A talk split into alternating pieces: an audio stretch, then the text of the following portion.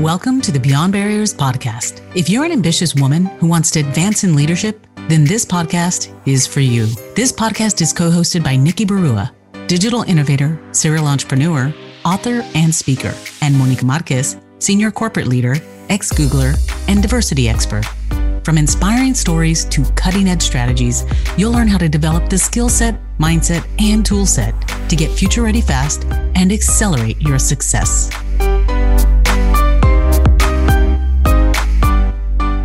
Hi, everyone. Welcome to the Beyond Barriers LinkedIn Live today. Thank you for joining me.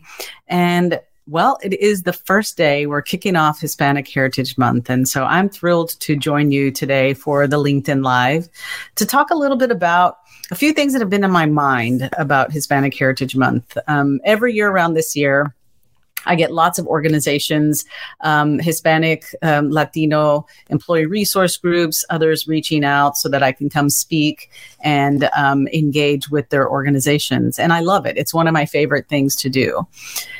And at the same time, I also get um, friends, peers, colleagues who may not know as much about Hispanic Heritage Month and are interested in wanting to learn.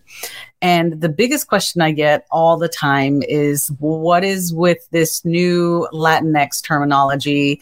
Um, I get confused. Do I say Latino, Latina, Latinx, Hispanic? Um, and so I thought I'd take this opportunity to talk a little bit about it, but also you know, really coming from a place of uniting everyone together. Because as I shared in one of my posts earlier, you know, I truly believe that in order for the Latino, the Hispanic, the Latinx population to really move forward and, and get ahead is for us to really go further, faster together as one big unit, one huge family, which we are. But people sometimes take another view or perspective and say, well, all of these different labels and things divide us. Well, only if we let it. And so I wanted to share a little bit today about just giving some history of all of these different terminologies and really what's the significance of Hispanic Heritage Month. And the other question I get all the time is why does it start September 15th in the middle of a month and go into October? And there's some really good reasons for that as well. So I thought I would share that and also touch on how I really do feel like we need to, as um, as a family, as a you know just a Latino familia, really start leveraging the fact that we are the largest minority now in the United States. As of July 1st, 2019, the Hispanic population, as it's recognized in the US Census, is 60 million strong and more. It's that's like I'm, you know, I'm probably rounding down, but it's probably closer to 61 million now because that was a, as of last year. But it makes the, the you know, individuals, the, the Hispanic population, the largest minority, roughly 20% of the, the population. And so we have an opportunity here to come together as one strong, visible, cultural familia and really getting people to hear us and be the change that we want to see and innovate along with society and acculturate as we should. And so we'll talk a little bit about that as well. But what I wanted to do is really kind of dive into, um, you know, the difference between the Hispanic Latino, Latinx, and really understand the historical context about it so that we can understand. But first and foremost, Hispanic Heritage Month. What is it? What's the significance of it? And really, what it is, is that it's a time for all of us. Hispanics, Latinos, Latinx, whether you also maybe refer to it more from a country, country perspective, Mexicana, Cubano, Puerto Rican, whatever that is, whatever speaks to you and really helps you identify who you are, that's what we're celebrating. We're celebrating our culture and our respective historical ancestry. And it was first recognized way back in 1968 as Hispanic Heritage Week by Lyndon B. Johnson. And then in the late 80s, President Reagan turned it into a month, a really Hispanic, you know, celebrating the Hispanic Latino cultural cultures. He really thought that it needed a month because of the rich diaspora of the Latino population. And so it begins mid September, mainly because there are multiple Independence Days um, of Latin American countries like Guatemala, Honduras, El Salvador, Nicaragua, Costa Rica, they all celebrate their Independence Day on September 15th. So we kick it off September 15th. Um, Mexico celebrates their independence on September 16th. And then Chile on September 18th and you have Belize and um, who's celebrating September 21st. So you can see there are lots of different, um, you know, cultures and countries that we're recognizing throughout Hispanic Heritage and uh, Heritage Month. So that's why it's so important. What if you could pinpoint the invisible ceilings limiting your success? Imagine having clarity on your strengths and barriers so you can take action and gain unstoppable momentum to advance as a future ready leader. Well, that's exactly what the Beyond Barriers quiz will help you discover. You'll get your personalized score based on the 25 essential elements proven to accelerate success in the digital age, so you can understand what's holding you back and where to focus your efforts. The Beyond Barriers quiz is completely free and takes just a few minutes. Go to iambeyondbarriers.com slash quiz and take the quiz today. But I wanted to dig into and share with you a little bit about the difference between the you know the idea between of Hispanic, um, Latino, Latinx, and I really want you to kind of understand why some people adopt other things. And it really, at the, if you think about it, it's generational. And if you think about every year or every decade, there are new words added to the dictionary because people are finding new ways to define or describe themselves. And it's not intended to divide, but it's really intended to include and it coming from you know a perspective of inclusion and helping people feel like they belong. Because if you really think about it, you yourself, you can't describe yourself just as a human. You are, you know, your gender, you are female, you are Latina, you are all of these things. The intersectionality of each one of us is unique and beautiful. And sometimes we need different words to describe how it how we feel. And that's how i see it. So you get some of the naysayers or people from a you know coming from the other side of the table saying i don't like it. Um, this is just another label.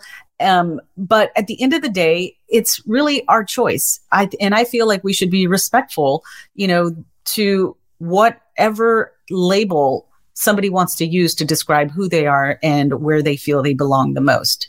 And so really when you think about Hispanic. Hispanic really was a terminology that US Congress passed in 1976 that was helping really describe all of the Spanish speaking you know, individuals in the US from various different Spanish speaking origins. Because before then, everybody was just categorized as Mexicano or Mexican, which was not right.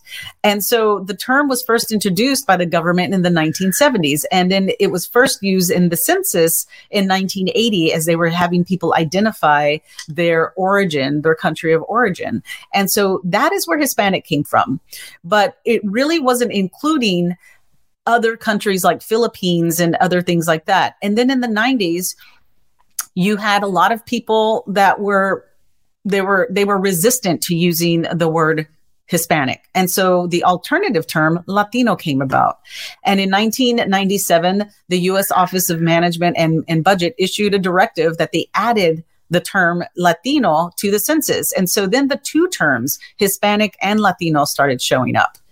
And so people started embracing the idea of Latino because they wanted to represent a broader, they wanted to cast a broader net of the descendants of Latin America. But again, it was not inclusive of everybody. It didn't include um, it, Spain. It didn't include the Philippines. It didn't include other other countries. And so that is where you know you start getting individuals saying, "Well, let's use Hispanic and Latin um, and Latino because it's more inclusive. And then, of course, probably more recently, and most of you feel like it's been more recent than than um, you know Latinx. Most people feel like this just came up yesterday, um, but actually, it's been around for about a decade. Uh, but it really got a substantial rise in 2016, in June of 2016, when the LGBTQ plus nightclub was, um, you know, really was attacked. And that is when Latinx really started to get use because Latinx is actually more inclusive of gender. And so those who were gender nonconforming, who were, you know, it's because Latino, Latina, very binary. Latinx was really kind of a, a term that they felt was more inclusive for them. And so, yes, very few people maybe identify as Latinx. Actually, maybe younger, the younger generation is adopting Latinx because they love the fact that it is more inclusive from a gender non binary perspective. And so that is why we have Latinx. It's not because people are just making up names. It's because people want to feel like they belong. And so I'm of the mind of, you know, let them use those terms. Just be inclusive. It just takes a little bit of effort from you to be able to say Hispanic, Latino, Latinx, whatever it is that they want to be called, because you're just including them. You're letting them know by making that subtle shift that you see them, you hear them, they belong in this beautiful familia of Latinos, Hispanics, Latinx. And so everybody, you know, says, well, what do I use? And you can always use whatever you prefer, but you can also acknowledge that you understand that you might use Hispanic, Latino, Latina, Latinx interchangeably. Or you might even say, I'm Mexicana, I'm Tejana. I'm, you know, it's it's really up to you. And so when it comes to describing their identity, the, the research shows that over half 51% of Hispanic Latinos say they most often use their family's country of origin. So a lot of people just reflect to and, and, reflect and will say, well, I'm Mexican, I'm Cuban, I'm Puerto Rican, I'm Dominican. And that's okay. More than half of the population prefer that because it speaks to who they are and that cultural nuance as well. Because we don't fit under one umbrella. It's not this little box. Like we just don't fit in there. And so we have to embrace this intersectionality. And like my dear friend uh, LinkedIn, Frank um, he's always saying, es tiempo to embrace Latinx because basically you're embracing a new segment of the population that is identifying and saying they're proud. They're proud Latinos. They have a proud Latino origin they're wanting to recognize their roots, but they want a term- terminology that makes sense to them. And so it just really, at the end of the day, the lesson that I want to share with you all is that we're one family. And rather than letting all these different terms divide us, we should allow, we should help it have them unite us and embrace all of those terms, accept all of those terms, and understand that we are, you know, visually tip of the iceberg. There's so much more to us below that waterline, the intersectionality that, you know, speaks about your educational background, your socioeconomic status, uh, where you grew up. There's so much cultural nuance, and the spectrum of the Latino population, the Hispanic population, is a beautiful one. And so we should have multiple words to describe it. And that's where I'm coming from is that together we will go further faster if we unite as one. And there are lots of my colleagues that will, you know, support that. And there are some of you who will still disagree and to each his own. But understanding that there is some historical context behind all of these. There are some real reasons why people identify the way they do. And we should just allow them to do that. We shouldn't get upset and refuse to use those words because when you do that, you're excluding them and you're basically telling them that you don't see them and that they don't belong. And i don't think that that is any of any of our intent. We want to be united. We want to leverage the 20% representation in the us and that powerful number of 61 million Latinos, Hispanics in the US and leverage that power. There's power in numbers. But if we allow ourselves to divide ourselves because we think that we're splitting up because of all these terminologies, then we're the one being left behind. So I think it's time for us to innovate and embrace that change and really l- think about the next generation of Hispanic Latino leaders of creating more visibility, being out there and being proud. Call your be proud to call yourself Hispanic or Latinx or Latina, um, and be more visible because the more that they see it, then they can be it. And the younger generation want to see all of us out there. And there are so many of my Latino colleagues that I see out there doing amazing things.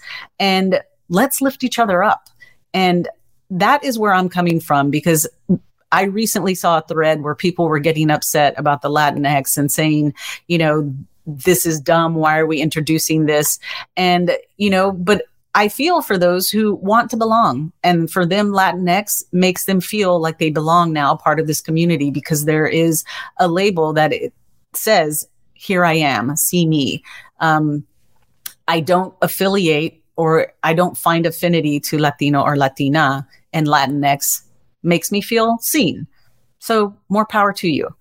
Um, so that is really what I wanted to share today that I'm here and I'm excited to celebrate the month and really think about how we can really step into this idea of being united, being one big family, and being more visible and stop being invisible. Because I feel like there are many of us who sometimes will be invisible because culturally we were brought up to believe put your head down, work really hard, let your work speak for itself. Don't be, you know, loud or, you know, don't be chiflada and bring attention to yourself. But at the same time, there is there is a need for a little bit of self promotion of this, you know, the beautiful things that our Latino family members and individuals are doing and bringing to the forefront. And so let's be more visible. Let's create a united voice, right? One, you know, one of my biggest, one of my idols, Gloria Estefan, I will never forget when she had that song, you know, Oye mi canto. But it's louder if we all have one voice, if we find our voice and we can speak up together and lift each other up. And we can go further that way. So I'll get off my soapbox, but I just wanted to tell everybody happy Hispanic Heritage Month. And I look forward to engaging with all of you who I will be speaking um, at your organizations and um, going to various different events and conferences. Would love to have a conversation to hear what you think about all of these new terminologies and really thinking about ways of what are the solutions to bring us all together. We now have technology and other ways to all come together and create visibility for one another. And so let's commit to doing that. And let's embrace this idea and this theme of you know unidos right? Inclusivity for a stronger nation um, of hispanics latinos latinx whatever you know tickles your fancy. Um, thank you for taking the time to listen and i hope you all enjoy the rest of your day and the rest of your hispanic heritage month celebrations thanks everyone take care Thank you for listening to the Beyond Barriers podcast. There are thousands of podcasts out there, and we are so grateful that you've chosen to listen to ours. If you enjoyed the show, please leave us a rating and tell a friend about it. And subscribe to get new episodes every Monday, Wednesday, and Friday. Visit iambeyondbarriers.com where you'll find show notes, links, and the best way to connect with our guests. See you next episode.